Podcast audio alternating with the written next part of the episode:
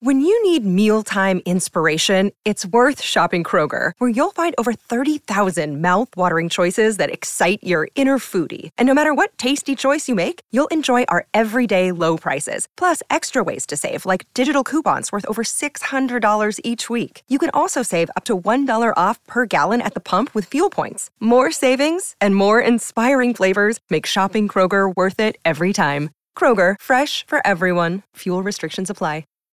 Look, Bumble knows you're exhausted by dating. All the must not take yourself too seriously and 6 1 since that matters. And what do I even say other than hey? well, that's why they're introducing an all new Bumble with exciting features to make compatibility easier, starting the chat better, and dating safer. They've changed, so you don't have to. Download the new Bumble now do, do, do, do, do.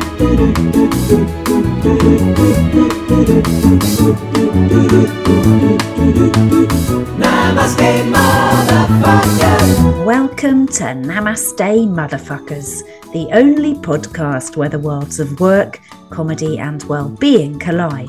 The podcast where the life changing stuff happens.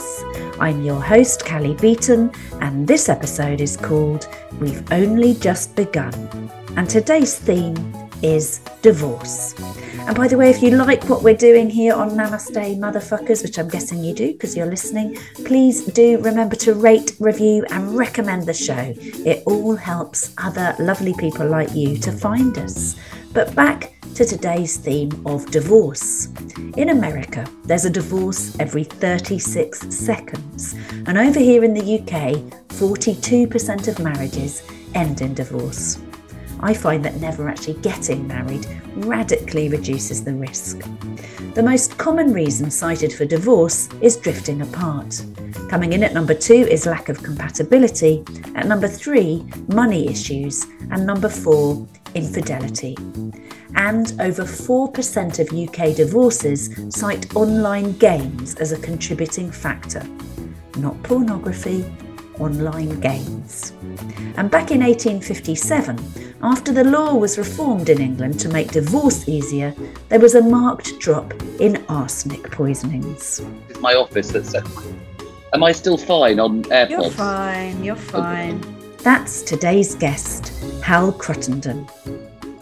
Italy decided not to broadcast the Eurovision Song Contest in 1974 because it was worried that its song, with the refrain sì sì sì, would subliminally affect an upcoming referendum on divorce. God, I wish we could have elected not to broadcast Farage and Johnson during the referendum for Brexit. Hey ho, in 1475, a law passed in Turkey made it legal for a woman to divorce her husband if he didn't provide her with an adequate amount of coffee. And under medieval Welsh law, a woman could divorce her husband if he had bad breath. And more recently, in 2017, a Palestinian judge banned divorce during Ramadan because, and I quote, people make hasty decisions when they're hungry. Yeah, but also it's quite good because I'm I'm really stressed today, so I keep thinking I'm this this is good and dangerous. Hal Cruttenden is an actor, writer, presenter, and one of the top touring comedians in the country. His TV credits are multitudinous, including Live at the Apollo, Have I Got News for You, The Royal Variety Performance, Would I Lie to You, Richard Osman's House of Games, Mock the Week, and Celebrity Mastermind. His acting credits include Shackleton, EastEnders, and Touching Evil. He wrote and starred in his own sitcom, Hal, on Radio 4, and he's currently on tour with his show, It's Best You Hear It From Me. And there's a ticket link for that in this episode's show notes. Hal and I talked about divorce, crying, laughing, touring, private school, dating in your 50s, personality, nerves, confidence, being attacked by members of the audience, rugby, snoring, sweating, Spider Man, social media, dads, and death. But I started by asking him what kind of mood he was in when we recorded this.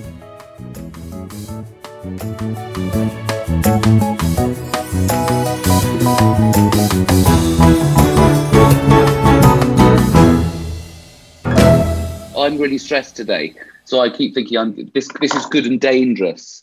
I think as a podcast to do because I've got this thing where I'm going. My mind's all over the place at the moment. I'm all. so uh, What's making you so stressed today? Have you got COVID? first of all, if you if we were in a No. room at this point, I'd be putting a mask on you. no, that's me on Marmite Grey's Crunch, and I just thought I'd buy something in the supermarket. No, I'm. I'm just going through one of those times. I react. I think I'm the opposite of you, I reckon, because I think you're quite good with pressure, aren't you?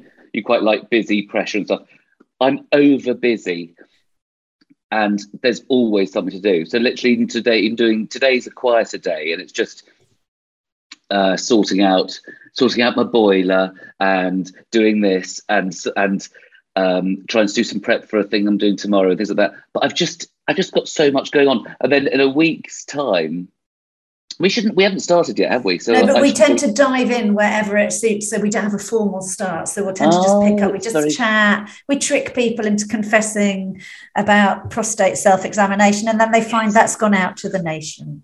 Well, the thing is, I do that the whole time. I kind of think no one ever. I'm sorry. I, I assume loads of people do listen to your podcast, but I tend to do podcasts and assume no one li- listens to them, and then my daughter listens to all of them and goes, "Why did you say that on that one?" I said, "Because I was out of control and I thought it was to an audience of two. Um, so I do. I do tend. To, I'm in a mood to overshare. Which is is that what people tend to do on this? Because I we have we have very people coming on saying oh i don't like talking about any emotional stuff and then crying i've had disclosures about things people never but we never try and trick anyone into anything they don't want to do we just everyone comes out of this feeling good I just think, could you save me from myself? Oh generally you're on the podcast Generally, Yeah, no as of a problem. podcast. it's funny you think that i cope with stress well because um, i think i sort of always used to on the surface but like you i have my finger in many pies and I get so anxious about work I have to it's always about work I get anxious not even the content like can I do this but the bandwidth to get myself with all the stuff it's going to entail writing things sorting things talking to someone on a briefing call Yeah. by yeah. the time I get to the thing I feel euphoric because I'm like well now I've just got to do the thing really? That's really weird. Because I, I mean, so do, are you telling me you are calmer right before going on stage to do a corporate event or do a completely than you are? Completely. I'll be more agitated in the briefing call, not nervous, but just anxious about, oh God, there's a CEO trying to, you know, waste my time telling me things I don't need to know. And Judy from press looks like she's going to be a nuisance. And and they've asked for slides by Friday. And, and then by the no, I get quite, I mean, I don't get zen. Well, you and I are about to host something together, aren't we? What is that? I would- What an extraordinary, because originally it was going to be me and Colin Murray. And I Oh. understood that because I thought Colin Murray's not a comedian. So I'll do some funny things. Colin will be a sort of presence who people know. And I understood that. And now I'm like, well, what are you and I bringing to the table? Given well, you Yeah. you bring some authority and experience of proper world, and I. I mean, I'm doing. I, it is a terrible thing to be 53 and doing this, but I do tend to. I'll want to play the child, basically. So I'll want to be the idiot, and you be the one that sort of knows everything. That's is that pathetic, or is that sounds like every relationship I've ever had. It's perfect. Yeah. it's- Yeah, I'll just- yeah. I'll just relax into that. Don't, I'm, I'm surprised I'm getting paid to do that. Uh, yes, well, I did um, because because I think when you do all those different things, and this is really going to irritate people who don't get corporates, but there is a really I know you do kind of you're comedic at corporates, and quite often I'm doing kind of speeches or whatever that are mm. lightly humorous, but the emphasis isn't on having to be funny, which is is a big big old weight off. But I I don't know if you find this, but when you're going from one kind of mental space to another, it, it does feel a bit like you literally, well, I'll be this person because I'm at a corporate and it's authentic, but it's a version of myself. Then I'm doing a new material gig, I'll be this person. Then I'm doing a mm. tour show and I'll be that person. And then I'm with my kids. And I just sometimes think, God, I can't, if I can, if I can just relax into, I'm writing for the Now Show at the moment. So all I'm doing today is writing for the Now Show and talking to you. And that feels lovely because I'm like, okay, that's two things Hmm. and they're not unconnected in terms of type of conversation. But I don't know, do you find sometimes it's just the different things we have to do that aren't don't always feel very connected? I, I don't know. I because I don't think I have as I don't have as much breadth as you do in terms of what you're doing. You have real you have an authority at those you know event things that we do, and I don't have that. But so my main thing is, you know, going to corporates and pretending that I am very in control, and normal gigs when I can play the oh god, I think I'm going to be rubbish and moan to other comics and you know, or, or my or my own tour show when I could do myself down. On my tour show, I slag myself off so much in my career and everything, and I find then there's events where I have to be no, it'll be fine, don't worry, because they're worrying about you at that event. Do you know what I mean? So that's why I sort of I don't know if I have different spaces. I do. I suppose I do. I do with my kids. I see what you mean in terms of life in general. I don't know if you still have this and how it is being single at your stage in life because you were with your mm. partner over 20 years, weren't you? Yes, and I yeah. and I think there's something about um, having realizing that you've basically had someone occupy that part of your head for that many years like that was your person and that part of your brain was with them and then when they're not camping out in that bit of your brain it's kind of like this is it's a very odd thing when you've gone through those pivotal times in your life with that person as a witness to your life and then they're they've decamped yeah i mean i just i just find it's i mean i that's what i am a little bit don't really know who i am at the moment which it sounds ridiculous at 53 but you do realize that you were i was this guy in this great marriage i was this I knew who I was. I was middle-aged guy, great marriage, quite funny, funny, you know, sort of the funny rubbish husband with the wife that kind of got every, everybody kind of admired more because she was seemed the more capable one. Um, and there were th- you know things that things that I didn't deal with. What you you you compartmentalize your life, and you I tended to do everything financial. She tended to do everything practical. Um, it's so much so that when the guy came to do the boiler today, quite nervous by myself getting it right. I mean, literally, she she doesn't find us. I mean, I am thanks to that. I'm better at cars than her. Um, but just lots of things in terms of dealing with people.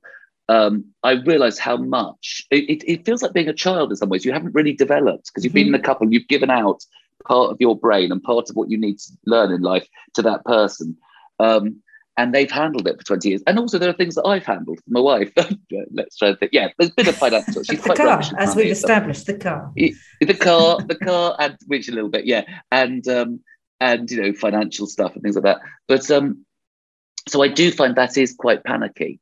But but it is interesting as well because I at first I was terribly excited about the idea of dating and being single and all those things, and and it is still it is still really exciting, but it's it's it feels to me like it's the it's it, it, it throws it all on its head compared to dating in your 20s, late 20s, early 30s, and dating in your 50s. And I, I made, I'm trying to make this point to my show at the moment, but I've not quite made it funny enough.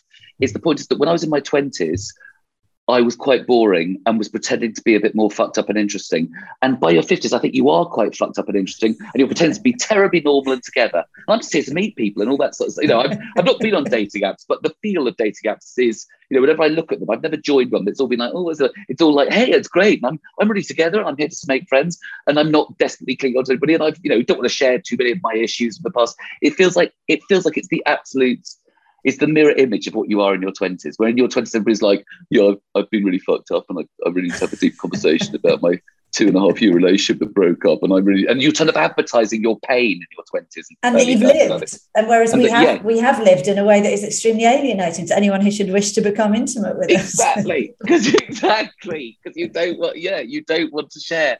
Because also being a, being divorced as well is, it's, I've still got to get over that thing of, of you know, it's it it would be nicer to be widowed, but that's a terrible thing. To, I hear God, you. I hear you. No, I because remember. People, yeah, I'm not, not, like I want my wife to die, by the way. But but in terms of people going, oh God, that's that's why people love widowed people because they go, they've done nothing wrong. Whereas in divorces, you go, oh, well, how did that happen then? What did you do? Why were you shit? Why did you fail? Do you know what I mean? So, it's also that I remember when I had a, my worst ever breakup, and I, I, am pretty sure it can never be topped, which was somebody who left me on my birthday out of the blue the week after he'd asked me to marry him. Oh and, oh my God. and two weeks after he'd taken me to where he was from in Ireland to meet everyone. And it turned, and it was completely out of the blue. And I never saw him again. He was gone that day, and I oh never saw him again. I found out a little bit later he was he was fucking someone from work who was about 20 years younger than me. So very cliched But mm. I remember thinking after that, it was exactly like he died because I was with him and then I never saw him again. And if he had been knocked down by a bus, I would have been left in exactly the same position, apart from without the rejection. Then I'd have been Yeah. like, oh my God, and he died. And and in his case, I won't say I don't wish him dead. No, I don't wish him dead. I did finally, I sought him out to say a goodbye some years later. I, I, I was somewhere where we'd been together on holiday, and it just reminded me he never gave me the chance to say goodbye. So I found I emailed him, I had his work email still and said, uh, I'd like to have a coffee because I never got a chance to say goodbye. And I literally, I treated him like a Jehovah's Witness. I said, you know, I'm going to say goodbye, goodbye. and, I, and I left. He'd got his coat off. I was like, you don't need to take your coat off. Um, we were in a Pret a Manger at Victoria Station, but um, it was like the reverse brief encounter, very brief encounter. But um, but I do remember that feeling of this would be simpler if someone had died. Uh, and and I know it's different because your wife. Well, I don't know. Your your show is called "It's Best You Hear It From Me." Yes. Why is it called that? Well, do you, do you know what? This is the stupid thing. I don't. I hate that title. I shouldn't have a title that I don't like. I have got talked into it. I have this in my show. You, yeah. I'm sorry. I'm just, you haven't seen my show, have you? No, I haven't seen your show. I'd like to see your You show. should. You should come see my show. I will. Um, I was wanted to call it Hal Cruttenden can dish it out but can't take it, uh, which I thought was really a good time. And I thought that up a couple of years ago. My this is before my wife left me. My agent said there was something very funny that struck me. You were doing a thing, and, and, and I was being rude to somebody in the audience, and I went, "Look, it's best you hear it from me." And he went, "I love when you do that." And then he and then he talked me. Him and the office did a vote on it and sort of talked me into calling the show "It's Best You Hear It From Me." And I used to. This is before I did. So it's best you hear it from me. Just ha- it, I got lucky that my wife left me in the time after because we got up the title ages before, and because I was going to start touring early in 2022, and the whole tour was delayed because of the divorce because the whole show was changed. So it was just going to be as a sort of regular stand-up show. Of, it's best you hear it from me. It was so. I was really angry about it because I because afterwards I thought I shouldn't let. I mean, I love my agent and his ideas are brilliant. I love him just- too, the mighty Yeah. Christian Knowles. He's really is- helped me a lot because he works with my agent and he's been amazing to me, even though he doesn't Oh. even rep me. Well, he's brilliant. He's really brilliant, and he's his ideas are usually brilliant. And this idea, oh, well, I, I make the point in the show that it turned out to be great. It's best you hear it from me because my wife left me. It's almost as if Christian knew what she was going to do. Yeah. Um, but no, I would say he is. Have you seen Christian lately, or is he in Goa this week? That's Yeah, I he's in Goa. With, no, yeah. I, I'm so horrible to him. I always do some uh, in this show. I make out that he's having an affair with my wife, which he isn't. Uh, but I then have in my show before. I used to do this whole stuff about how tough it was if he died to go to his funeral because I'd be I'd be really sad, but I'd be desperately angling for new representation, and I knew other agents would be there. And I said this whole set about how are you, Hal? I'm doing, I'm, I'm okay, but I think I'm writing some of my best stuff at the moment. You know, and just basically going around desperately trying to get people to take to take me on. Um, And that So- is exactly any comedian's going, well, yeah, that's barely even funny. That's exactly what we would be doing. exactly, exactly. Total But- but reality. I, have always had this. I mean, with this show, I said I've had to phone up Christian. Christian, do you mind if I make out that uh, you're having an affair with my wife? He went, do whatever you need, whatever you need to do, because I'm always. T- he always becomes a bit of a character in my stand-up. Have you ever cried in front of your agent? I don't know if I'm thinking she's probably cried in front of me. Is that bad?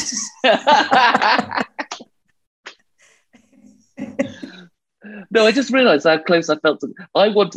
I watched the film Jerry Maguire, and I watched the movie where Cuba Gooding Jr. goes, Jerry, did you? Yeah, of Maguire watch the course, of course. And it's the this is for my agent to do a thing like that. Like, oh, I'd love to do because I have I've cried on Christian twice over things not to do with work. Over he was one of the first people I told about the divorce. I had to cancel some warm up shows, and just after I broke up with my wife, I, I phoned him and cried on him. I cried on him when my mum died as well, and I. I had to phone him to cancel something else I couldn't do. So he's always there at moments of tragedy. Um, but I would, lo- I've, I've always wanted to win something big so I could do an emotional. This is for Christian because nobody bigs up their agents enough in comedy and goes. They tend to go, well, the production team was. I mean, they will mention their agent, but no one, you know, agents get us. They, they tend to be seen as little bit sort of figures in the darkness. You're privately educated, aren't you? You're a I am, privileged yes. white man, and uh, and should have done so much better. There's lots of there are quite a lot of um, privately educated uh, people on the circuit though aren't there I mean there's someone like Ivo Graham who sort of it's their whole thing but there are yeah. more than you realize but do you think that um, that when you I was talking to Finn Taylor uh, a couple of weeks ago and he and I were both brought up in um, private schools because our parents taught there, and private schools that also happen to be for the gender that we're not.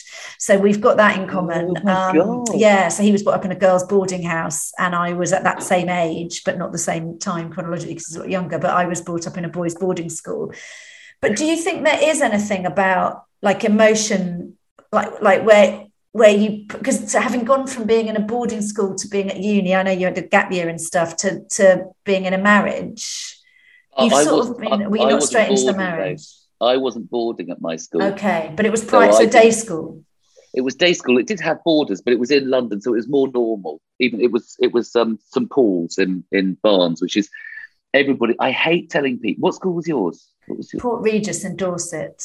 Oh right, so not such a famous one. I was saying. I'm not uh, being well, the Royals all went there, but no, oh, um, sorry, it's sorry. yeah, no, it's all right. Uh, it's yeah, so it, you know what it is. It's because you're in London, so you know the London ones, and you yeah, know the exactly. London ones in Eton yeah, and Winchester. Exactly. Yeah. But but whenever I mention my one, this is what I hate about my one because it was it's now very desirable, uh, St Paul's, because of people. I mean, George Osborne was there when I was there, and I think David Cameron sent his kids there after after he left, stopped being prime minister or something. Anyway, I don't don't, I'm not sure that's true. So, but I remember he was thinking about it anyway. So lots of people talking about it, and people go, "Oh, you were at St Paul's. Oh God, you must be." Really... Oh, actually, Jacob Rees-Mogg said this to me, and I was doing a Bible view. Oh, you were St Paul's. So you must be really bright. It's like you know, sorry, I'm flicking these for yes, people who are listening. For the audio because, medium.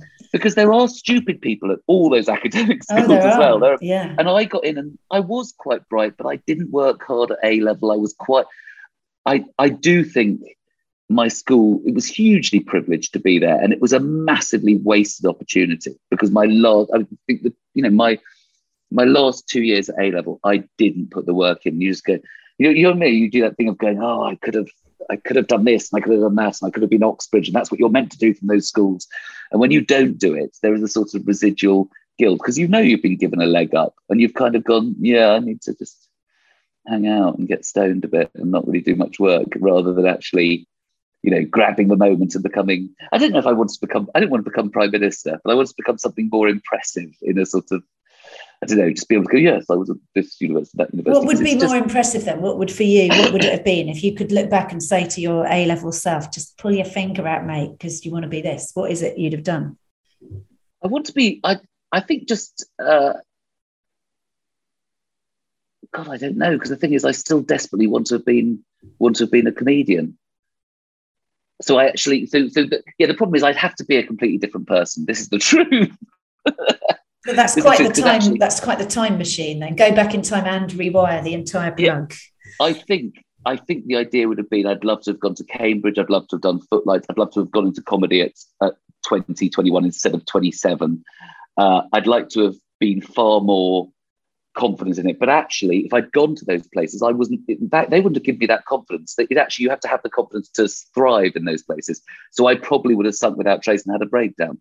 Well, my brother also working too hard at Oxford. Uh, my brother was. Um, we we went to the, the, my prep school was a was a kind of first rate prep school. It's funny that I got all like well the Royals go there when all my material for the Now Show tomorrow is anti royalist. So yeah, I don't know why I suddenly saw fit to throw them out as a sort of posting card.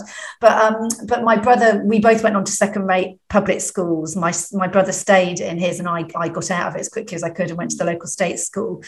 But he then carried on that trajectory and is very clever. You know, went to Oxford, studied physics. A really clever guy. But he was at Oxford. He's two years older than us.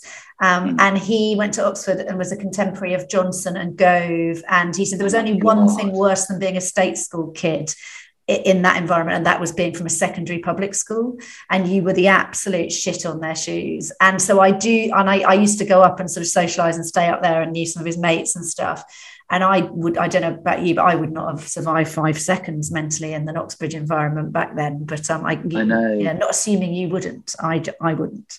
Well, it's just incredible. It is. I mean, I, I would have sunk without Trace, I think. But that's the thing. I have the fancy. All my fancy is actually not really possible if I still remain the person that I am. I was always a slightly insecure, quite sensitive kid. uh, not full, not naturally full of confidence. And actually, you you have to be a Boris Johnson. You have to have the belief going there and going, I'm going to run this place, and I'm you know I've got the charisma to get away with it. And um, I, so so I actually yeah. So I think the the fantasy I have of oh I messed up from being at a great school that gives you the keys to lots of fantastic things in life and I kind of threw them away. You go, well, actually, maybe you were always going to, because maybe you were that sort of person. So, or maybe you didn't throw them away. Maybe you used them in ways you didn't realize. I've only realized much later in life that that that grounding I had in that prep school which was quite a sort of bohemian prep school and i you know did loads of kind of playing the piano and drama and it was it was quite a, mm. looking back at it very ahead of its times i think for a prep school in the 70s and i but i've only just recently realized that's probably where that whatever that thing is i can do in terms of holding a room and using my words and i actually think it came from there even though i've mm. been massively insecure my whole adult life and it's taken me a really long time to have the courage to get up and say what it is i'd like to say but i yeah. think that probably did come from those because i do think that they say don't they we become the person we are by the age of five or maybe at the outside by the age of seven and that those are the formative experiences actually yeah, I suppose so. I suppose so. I just, yeah, I, I, oh God, I don't know. This is the thing. I'm in this day of when I don't know what I feel about lots of things, mainly because I've only had about four hours sleep. Why have you only and, had four hours sleep? Was it a really good date? No, the M1 shut at ah. half 11 last night as I was coming back from the Belfry doing I've had that a lot, that M1 shutting at night. You go out and it takes you an hour and you come back, it takes you four and a half hours. And you don't expect and that. And my dogs were at home by themselves. I was going, no, what are they going to do? I said, all they're going to do is piss on the floor. That's all they're going How to do. How long were they at home for? Make me feel better they, about leaving my I'd, puppy. I'd left them at 4.30 and I got back at around 2, 10 past 2 or something. So they did nearly 10 hours. I'm giving you a what a shit and, dog owner look.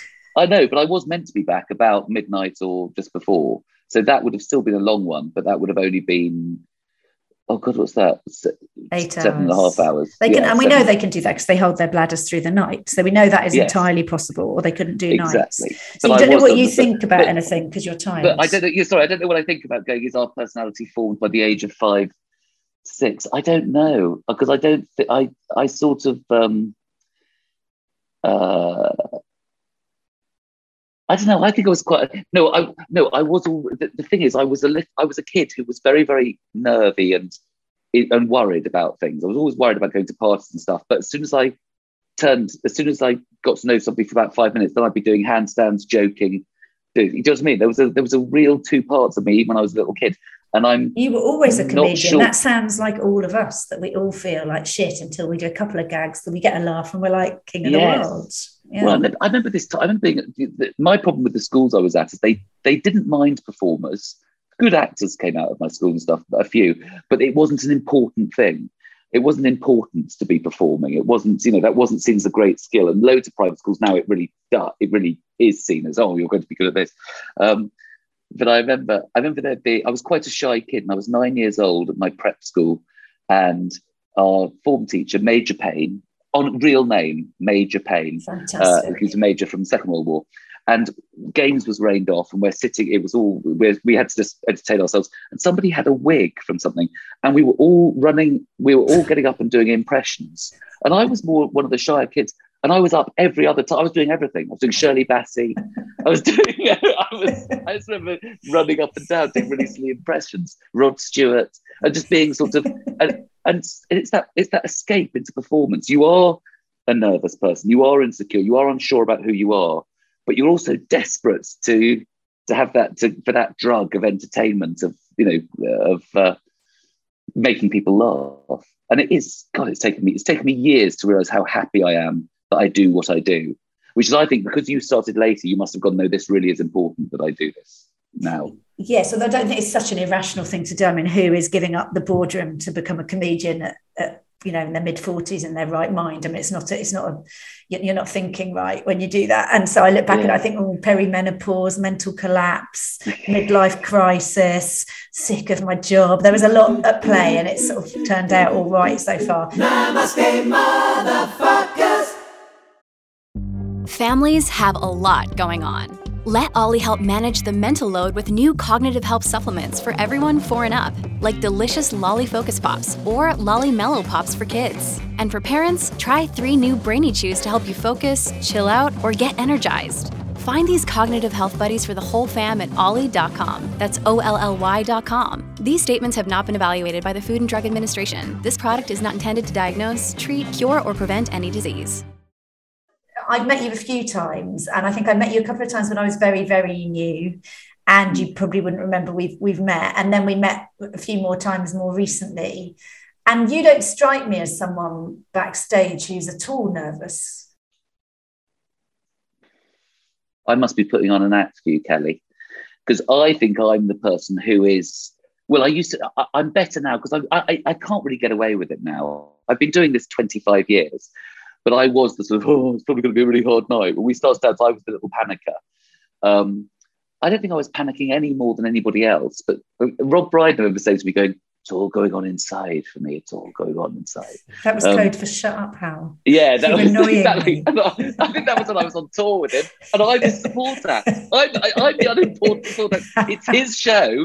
Everybody's come to see Rob, and I'm going, "Oh, Rob, what do you think?" He's going to be tough. He's going, "No, Hal, I'm just going to, you know." Um, I think actually he also spoke to me when he was doing his TV show. It was I was, I was working on the Rob Brydon show in like 2010, and I was there going, Are you nervous, Rob? You know, but I was writing for him. He went, It's all inside. It's just, you know, balls of steel, Hal, balls of steel. Um, but uh, but yeah, I I don't think I necessarily am more nervous than anybody else, but I'm just far too, I just I tend to unleash far too much on other people. And I'm getting better at controlling it because I'm too old to be doing that, especially, you know, with um with when you're the most experienced person on the bill or you've got a support act and you're doing a tour show. Um, I, I, I, the nerves are always there for me. God, this is so weird. I've actually discovered something I don't think about anymore because I think myself as a very neurotic person. I go, but nerves have never stopped me doing anything. I've never run away from a gig ever, even when I've gone, this is going to be a disaster because this setup is all wrong. I've always gone, let's see. And if you die, you die. And also, there's a weird courage that you're on stage. It's so strange that it's not fear you feel on stage when things all go wrong. It's anger, I feel. There's a huge arrogance beneath this veneer of I'm a little bit worried. There's a huge arrogance in going, you know, this is funny and you're wrong to not be laughing at it. And I have to find the hardest thing for me has been controlling my temper over the years of not going, no, no, and and you know, of so so that panic beforehand is all it's almost like a different person. It's like you become I, I, think Bruce Forsyth used to do a little skip just before he walked on stage. He used to do a little joke about it. But He'd walk on, do a little skip, and he'd be Brucey the performer. And I always find when I'm nervous, and now I'm very aware of it. When I'm nervous, I'm going, this isn't the performer. This is this is you being nervous. And when you're on stage, you won't have this person there. You'll be a slight, you're a slightly different person when you're on stage. Because I, for instance, I do so much chat to the audience on a tour show if you ask me now, the idea of going on and just chatting to people I don't know is terrifying. I'm in a zone where I'm just, and I'm and I'm incredibly rude and trying to break up their marriages now and telling them their kids are rubbish. Um, and I, I, it's a way of showing love. I tend to be really rude to people, but um, but uh, it's it's because I'm I'm in a different headspace. I can't even recognize that person I am on stage when I'm off stage. It's really weird. So I've almost accepted that now. I get very nervous, but I sort of deep down know that whatever happens, it's going to be okay. Because I, you know, I've been seen, had, I've been, I've had some terrible things happen over the years. You know, so what like what what are your most well, terrible I, things? I've been threatened quite a lot by audience members or yeah, or by Christians saying, "Keep me out of your fucking shows." yes, Christian going, "Shut up." No, I, think the worst I actually had weirdly, I haven't been nearly attacked for t- over 10 years. And I'm in Caterham in Surrey in about June or July. This year? And I, this year, nothing had ever happened before. And I'm doing my, you know, my show about breaking up. And I'm doing a joke about the fact that we always blame the man. We always blame men for divorces. I do. And I'm one getting divorced and don't really blame myself, but I tend to assume it's the man's fault. And this guy went, Show your workings. And I went, no, I'm not justifying it. I'm saying, isn't it silly that society tends to go, you know, if man leaves woman, bastard, woman leaves man, what did the bastard do to make her leave? I and I tend to side up that we tend to always blame the man. And this man took it that I was saying it is always the man's fault. He'd obviously got his own inner trauma. Um, and I went, "What do you mean show your workings?" I, I said, "I'm not trying to justify it." I said, he said, show your workings. And he just, like most drunk people at comedy clubs who, who, who are just in a, they're in a zone and you can't almost get them out of it. Um, and so I started then being very rude about him and just saying, he's like, oh God, this is the problem. See, there's a complexity to what I'm saying in terms of I'm saying it, but I'm not saying that that's my opinion. I'm just saying that's conventional opinion. And then I have to do a gig where somebody's drunk too much and they don't understand. He went, I'm not drunk. I went, oh my God, you're stupid then. So I tended to sort of, so I did go like that. And then this other guy who I'd been much ruder to, his friend, he basically went for me and his friend just wrapped, who was big man, just wrapped his arms around him and held him back. And I went, oh my God, oh my God. But that's in Caterham, in Caterham, in Surrey. It always surprises you where you get attacked. It's never Glasgow. It's never where you, it's never Belfast. It's never Liverpool. It's always unusual Guildford and Caterham and sort of home counties places. But um, you're unleashing something within these men. It's men of your age who are like, because after the people who, if anyone's going to kick off at me, it'll be a woman my age in a place where I think you should know better. Yeah, I've had some, I've had, no one's ever physically attacked me. I do wonder when you're saying that. I've definitely, as an MC, felt slightly more untouchable when I thought I can really go in hard on big groups of men because I don't think any of them are going to jump up and punch me. Yeah. Because it, imagine how bad they would look. Yeah, but also at my age, I'm outraged that someone wants to attack me if so, you know that that I, I, remember turning forty, and the first time somebody that was one, well, one of the last times somebody got up to attack me. I'm um, really surprised not, by this thread of your constant threats of attack, Hal. I wasn't. I, didn't see it. I to have been this. attacked more than most. I uh, really as a comedian, you mean, or just in the streets, or uh, no? As a comedian, as a comedian, you've been attacked. Have, I've had a lot of people get really, really annoyed with me. Maybe it's because, and this sounds a bit non, uh, what's non PC, or the, um, that I did used to do a lot of material on uh, how my mum used to believe I was gay. This is like years, and how people did tend to think I was gay. And that there are some, and we make this, and I'd say how stupid the assumption is, but I would say to a man, you must have this as well. Or, you know, it's a, obviously a man who had already seen, found out was straight. Some men took it so badly. Really? Some men, li- I mean, literally, somebody would go, Whoa, and they would you know, so you were getting homophobic attacks and you're not even gay, which is makes you very rare. I know. It was just really, it was really strange. I had one once where it was Jongleurs Watford. And as soon as you think oh, Jongleurs Watford, we're thinking attacks not too far away from that. Yeah, that's a normal one. That's yeah. a normal one. This guy was just weird. He was just pumped up on something, and he was like a bodybuilder, and he was really. I mean, I'm not just saying that. He really was big because the other guy that was going to attack me in Caterham wasn't big. It would have been. I mean, I actually. Do you know what I do when someone's about to attack me? I have my hand on the mic stand, always prepared to swing it round. I mean, I would kill someone with it. I should n- never get into a fight, but I'm always ready to go. You're going to get some of this if you come near me, sort of thing. Um, so, my, had, oh my! I didn't expect the conversation to take this turn.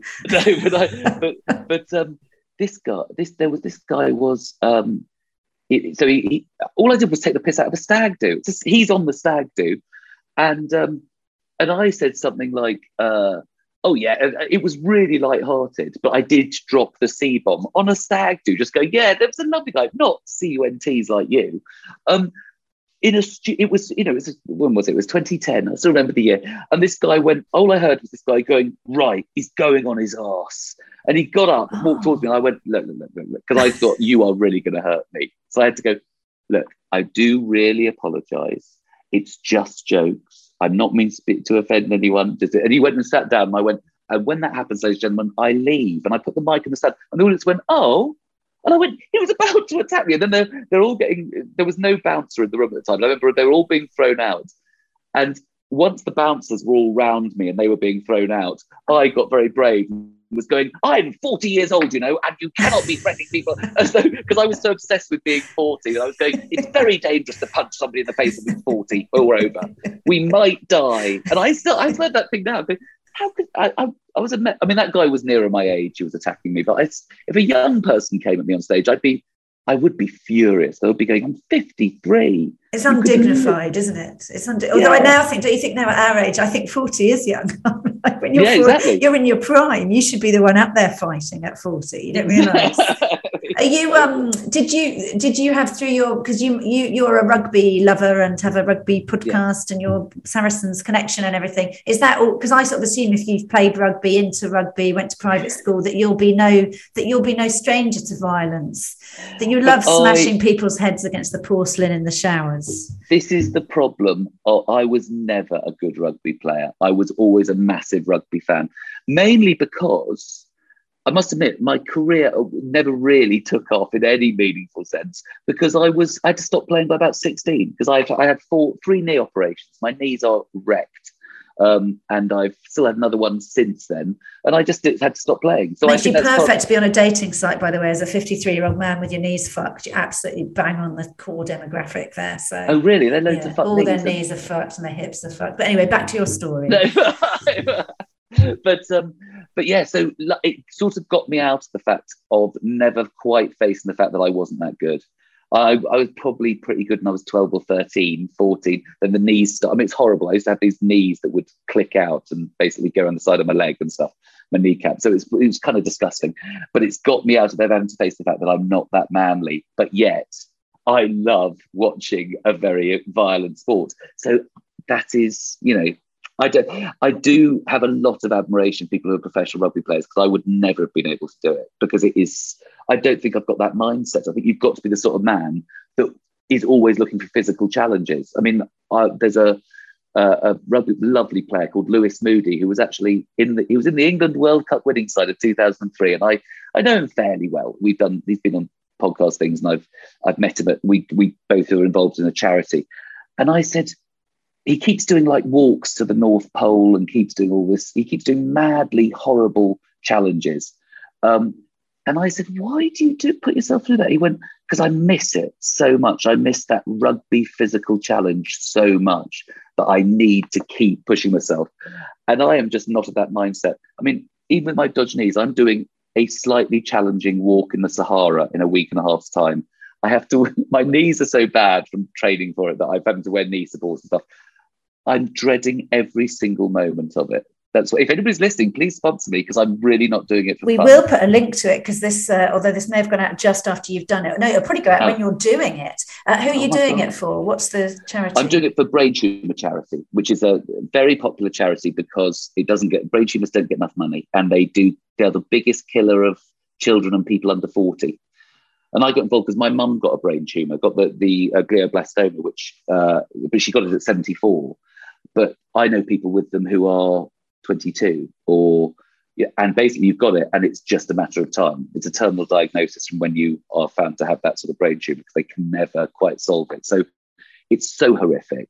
And you think, God, you go through that with an older parent, and you think, God, imagine going through that with your nine-year-old child. So it's a it's my big cause is the brain tumor charity. and how long are you walking through the Sahara? It's it's not even that tough. It's six days. I think. S- Six, days. is a lot. And It's- where do you sleep? That's we what I sleep want in, the, in a tent. Yeah, that's the bit I'm I wouldn't like. The sleeping Yeah, in a I- tent. Oh no, neither would I. I'm going to the can't- toilet near your peers. I know, and the toilet's gonna. Oh God, I'm exactly the same. But I'm doing. I know I'm not. I mean, I know people go, God, it's all the challenge. It's all great. I just think it's it's sort of a good thing for me to do because I do like to do, uh, you know, things that are at least do something for other people when we do such a selfish job. Yeah. Um, but I, but yes, I'm I'm not aiming to enjoy any of it. Though, having said that, one of the other people on the trip has contacted me on Twitter and seems really nice. There's a group of lads from Aberdeen who are all sort of middle-aged men, all going. this is sounding said, worse and worse to me. No, but we're all going to be in a tent together. I, I, it's not just the knees I'm worried about. It's I'm worried less about um, about the heat and all the things like that. I'm I'm worried about my knees going. I'm very worried about snoring in a tent with other people. If I lie on my back, oh my god, I can't bear the idea of destroying other people's nights because I'm a snorer. Um, and and then a friend of mine, I hadn't even thought about this. friend of mine went, "Are are you worried about snakes and things?" I went, "What?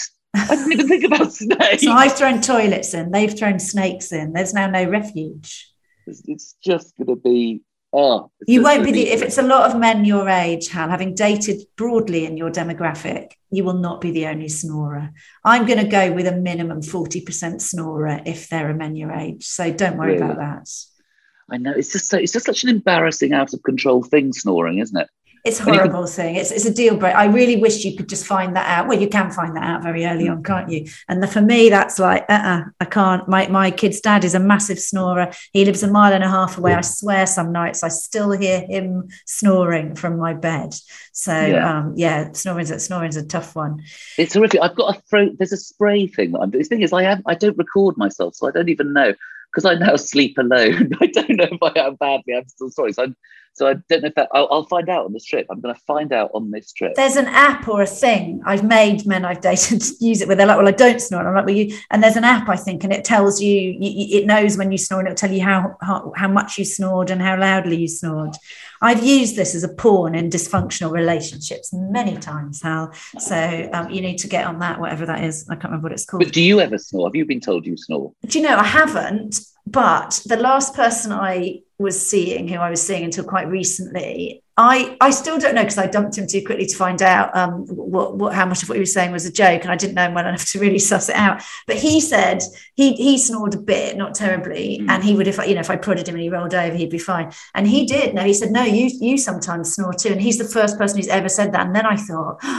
Is this a thing that's crept up on me? So now I'm a 53 year old woman Yes. And I'm a snorer. And most men I my age are dating younger. And then if the person they date who's age appropriate is a snorer, I feel I'm destined to be just me and Jeff the dog now.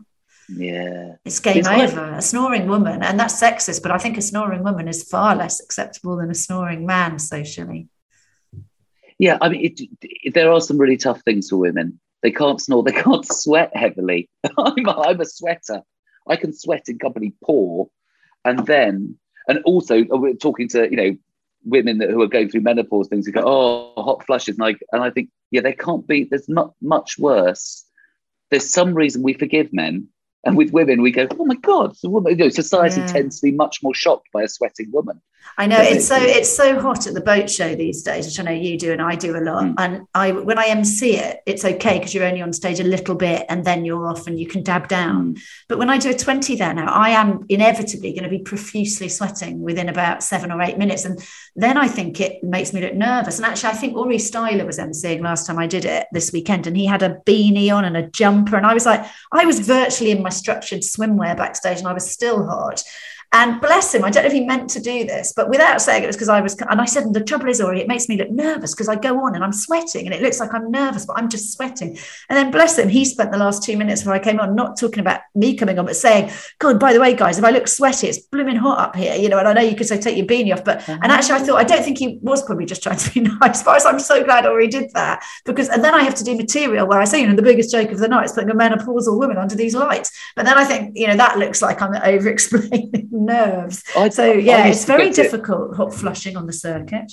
I, I did it once on live TV and it was I got hot because I worry it isn't for me it's not nerves over the situation it's nerves over am I sweating is it show that I'm sweating oh my god I'm getting self-conscious about it and then you just start Does it affect your wardrobe choices? Because there are things I absolutely can't and won't wear color wise, material wise.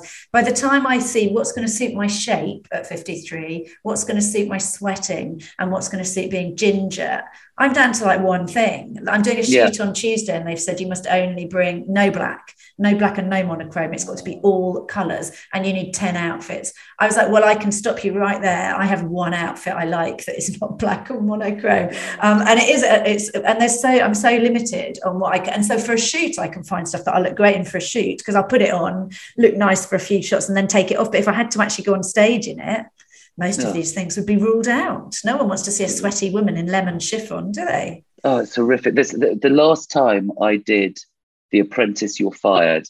I had a really good show I love but I watched show. it back. And by the end you could just tell I was wearing a sh- t-shirt under a shirt.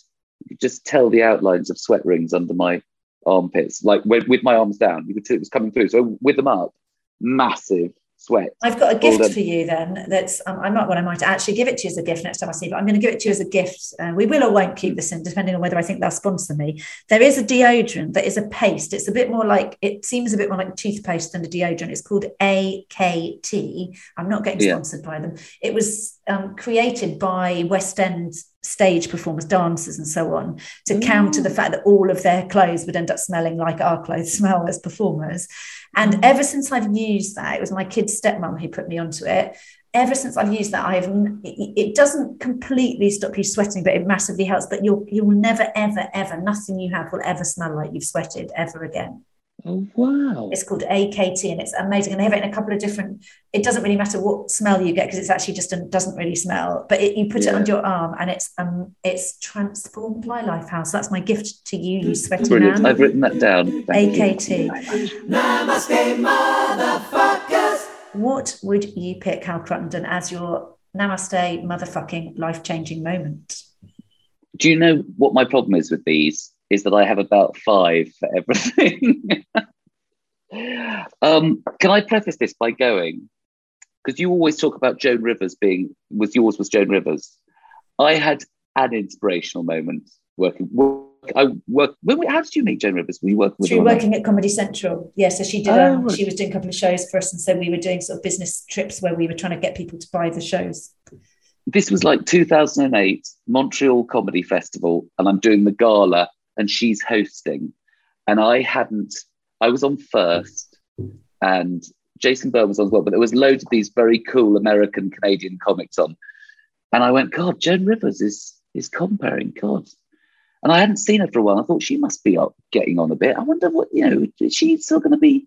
I just in my head went, what's Joan Rivers going to be like? She must be, you know, she was like late 70s, I think, at the time and she blew the gig apart. She was so good. She was so much. She stormed it from the comparing spot. She went on. She was brilliant, but she was lovely to everybody. She was welcoming. We all did well. She, at the end, she went, "But nobody bombed. Wasn't it great? Everybody did well." And it inspired me so much about going. Please shut up about age because sometimes as a comic you just keep getting better. And she was so so inspirational. Um, sorry, but that's not my. I I think the most important moment. Uh, well in my career well not in my career in my life choices and this sounds terrible because actually this is a positive coming out of something terrible is that um, my dad died my dad died at 50 and my dad died very suddenly and i was 20 at university and when i look back and it makes me feel really guilty this but i realized that there's loads of things in my life that i would not have done if my dad hadn't died at that age because i was sort of toddling along at university and going, oh, I should do something sensible. Um, and there was a moment where, and my dad had been had done the, the story of our family was that my spent, dad spent his life doing a job he didn't want to do. He did very well in business, advertising stuff, and then he became a became an actor a year before he died. He died a year after becoming an actor. He had an agent. He started becoming an actor at 49, and he'd always wanted to do this. And suddenly his kids were in uni, and it was like, I'm going to do the thing I want to do. And then he died. And for years I thought, yeah, well, you know, dad may want, but I'm not sure I want to what I want to be. But my dad dying at that age and going, God, he never really did the job he wanted to do, did make me go, oh, sod it. I was at uni and I went, sod it, I'll go for drama school. I'm gonna because I was to be I to be an actor then. Um, and so I very possibly would have gone into an ordinary job without my dad dying at that age. And that's terrible. My dad's my dad had lived. There was also part of the thing that I was slightly in my dad's shadow. He was a very impressive man and very good at everything. And I don't know if I wanted to go in the same into the same industry as him. I don't know if I was in my mind, would I have become a performer if my dad was a performer?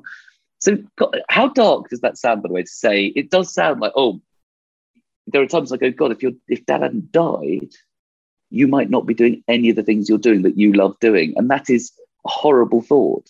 I wonder, I don't know, that, that's such a dark thing to It's admit not. It's I'm actually fun. I had a musician on the podcast a couple of weeks ago. Um, a brilliant musician called Foy Vance, uh, he, and Oh. he, yeah, he he just his he only really became brilliant at writing and and and sort of able to write and produce music that connected with a bigger audience when his dad died. And he literally said the night his dad was dying, he didn't know his dad was dying, but this song kind of came to him and it was virtually fully written. And then the next day he heard his dad had died, and he literally said that his dad dying was the kind of birth of him as a musician. So oh. there you go. There's at least two wankers been on this podcast. You and Foy Vance. so wanky, though, isn't it? Can you imagine somebody going, "Well, they had to die for me to." But, but I'm now going to say, because my dad's 79 and going strong. I'm now anything I don't achieve, I'm going to be like, "Well, Dad, you're still alive." Uh, quite yeah. the barrier to well, my dreams coming true. Do you know what's the what, what's the shocker about somebody dying at that? Is being older than the parents. Your that must be weird. I, I've I've gone out with a couple of people who've been the age when I was going out with them that their dads were when they died, and watched yeah. the partner I've been with just sort of almost thinking something bad. I'm in Sniper Alley now. Something bad's going to happen, and then such a relief when they get past the age their dad was when their dad died. Yeah, I mean, I sort of, I, I do try and think that they're going, God, I'm, you know, it's bloody.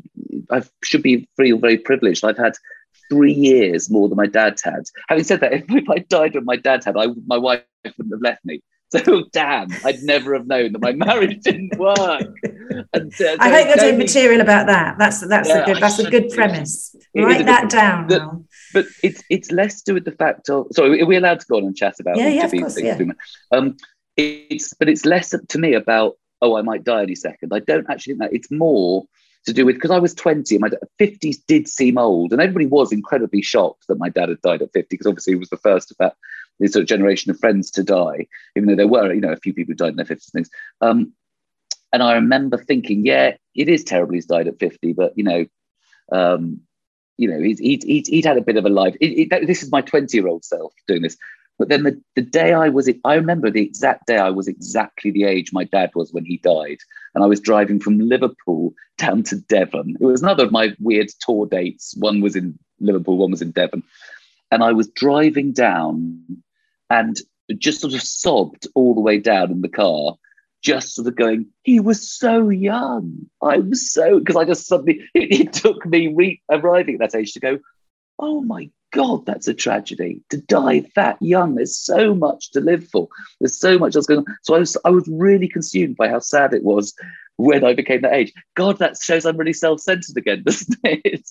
I love this. I love the inner critic, the Hal Cruttenden oh. inner critic. I can see now that, yeah, you obviously have been on your absolute best behavior when I've seen you backstage, and you've been all like, hey, you know, hey, Cally, I've got this. Don't you worry. I know what I'm yeah. doing. Oh, like, I think this is sort of broke. You had a really cool image of me, didn't you, Cally? I did. I thought you were absolutely, yeah. Especially now, whatever your secret project is, you can't talk about. I've decided whatever it is, it's scripted, it's going to be brilliant. You're going to get a BAFTA, you're going to get your mm. moment to wave your BAFTA and have your Jerry Maguire agent moment. That is my Noel Edmonds universal ordering for you, Hal. Thank you. Thank you. I'm sure that will happen. I hope so.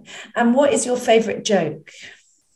Now, have I heard that comics get angry with you about this one? They, they everyone's always like, oh, I can't tell jokes, and I don't like talking about. It. Everyone hates this question. I hate it so much. And I listened to the Zoe one recently, and I thought Zoe was fantastic. She's amazing. I can only give you. Um, Zoe's a bit of a yeah. Zoe's a bit of a guru to me. I'd never miss it to. Um, uh, I wrote down two things that immediately came to me, but they're both they're both two other comics doing stand up. I don't know how funny these things are. These are things that have just made me laugh massively. So they're not joke jokes because I'm just not good. I, and I also my perfect joke joke is so nasty that I don't and I don't think it's funny enough. It's a real old one, and I'm not going to tell you about it because it's a, it's a pedo joke and it's crap. But I remember thinking, oh my god, it was a good joke. Anyway, I'm going to so I, I'm being tantalising about. Cardiff Jongleurs, about 2007. John Mann. You ever met John Mann? No. John Mann's old. Uh, old. He's not. You're not that old, John. If you're listening, he's mid sixties, I think now, early sixties and he he was you know good old jongleurs comic really. And he did a thing on stage that made me absolutely raw. Um he he, he can have moments of being so inspired john. And i don't know if other people find this funny or if it's just me but he's all the stag and hen do's are in and there's a stag do in, at cardiff. And he went so, uh, who's on the stag do? Who's this? Is this your best man? Oh, that's the father of the bride, is it? Oh, father bride. He went, he said, I've got daughters. And he just said, this. He just said, uh, I've, I've got daughters. They're just lovely, aren't they? They're just lovely. Uh, they're just, you know, you, you watch them grow up from being little girls, you watch them grow up into being a woman. And do you know what? And he points to the criminal and went, he's fucking her. I just found that. I don't know if that's national. I just thought that was so funny. And I just loved it, the darkness. Also, coming to my, Dominic Holland, who I've written, co-wrote uh, my radio sitcom, which should not have been stopped after two seasons, but we should have done it in front of a live studio audience because it was much funnier than it came across this on Radio was your 4. sitcom Hal that had My your sister Hal. in it. My sister was in it; she was brilliant. But it was, it could have been. We could have taken more risks with it, and we could have been. But Dominic, I wrote, Dominic wrote that with me. Um, he has, a, he has a lovely bit of style because Dominic is the father of. I was, I was watching him about a year ago do do something, and I'd not heard him do this. It made me laugh so much. He is the father of Spider-Man, Tom yes, Holland. I only Yeah. realised that after I'd gigged with him recently, and I asked him what his kids do, and then after someone was like, "Yeah, good, good question, Cally." But he's he's probably still doing this line because I I don't think these jokes are strong enough, but they just made me raw. He's the other thing about going. He talks about you know being the father of Spider Man and Tom Holland. He's obviously he's got three other sons as well. And somebody and he said, "Do you know what? Somebody once came up to me and they said, uh, you know, with Tom getting all the attention, with Tom, you know, being the famous one, is that is that tough on the other on your other kids?" And Dominic said, "I turned to him and went, what other kids?" I just love that. And if you were to give one bit of life advice to anybody listening, how what would it be?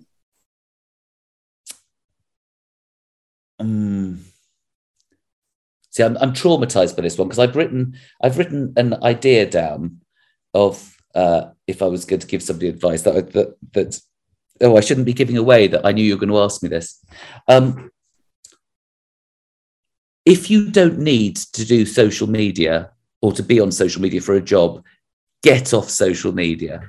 I think it's the most evil, dark, horrific, awful thing that is ripping our world apart. And I'm right on it. I'm doing it the whole time at the moment. I'm going, oh, I've, I've had a couple of days on Twitter where I've been quite funny and got loads and loads of retweets. And it's just, it's, it's just that putting all your life out there and presenting this kind of fantastic life and all the bitterness and the jealousy that's flying around on it and the anger. I think it's so nasty. I think it's the it's what makes the world so much worse than when it was when I was younger. And it can't just be that I'm old. It, you know, I think Facebook is horrific um, with people sort of, well, we, we, we always put the best things of our life up there. And then some people put the worst things up as well. I don't do that, I must admit. But some, you know, I have got friends who it, it's it's the it's so sad. It's the desperate seeking of attention and validation and all the rest. And I'm doing it because we're comics and we have to do it. We'd actually sell tickets to go. I need people to know that this is happening and I'm doing this. And you know you have to do it. But if you don't have to do it for your job, just don't do it because I think it's the worst thing for our mental health.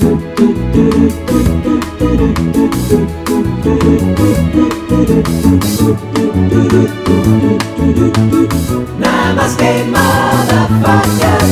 That was Hal Cruttenden. Please do remember to check out his tour dates for It's Best You Hear It From Me. There's a link to those in the show notes. He really is one of the best comedians in the country. I promise you that. If you've never seen him, go and see him. He's touring all over the place.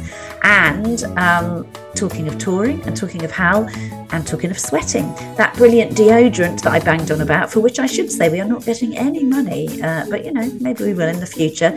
Um, AKT, if you're listening, but it is really good. AKT, um, and we put a link to that in the show notes as well. It's changed my sweaty life.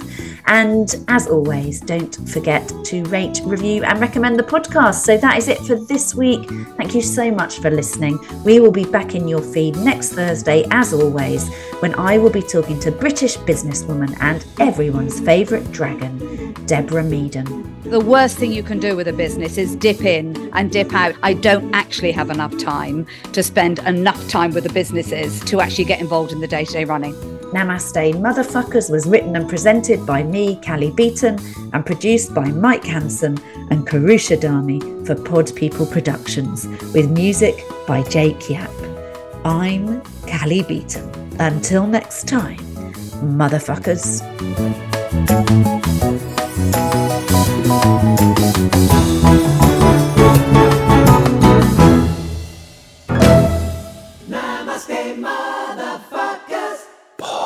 People. Hi, my name is Kaye Adams, and to be honest, I'm not so good with the aging process, so I enlisted my old chum, the filter free Cara McKenzie, to advise. Could you imagine being a porn star? The room would need to be really hot for me to strip off. To be honest, she's not much help, but she is rather amusing. And along with some great guests Jo Brand, Andi Oliver, Anton Du Beke, Ruth Langsford, and Craig Revel Horwood, darling, we are learning how to be 60. Listen wherever you get your podcasts.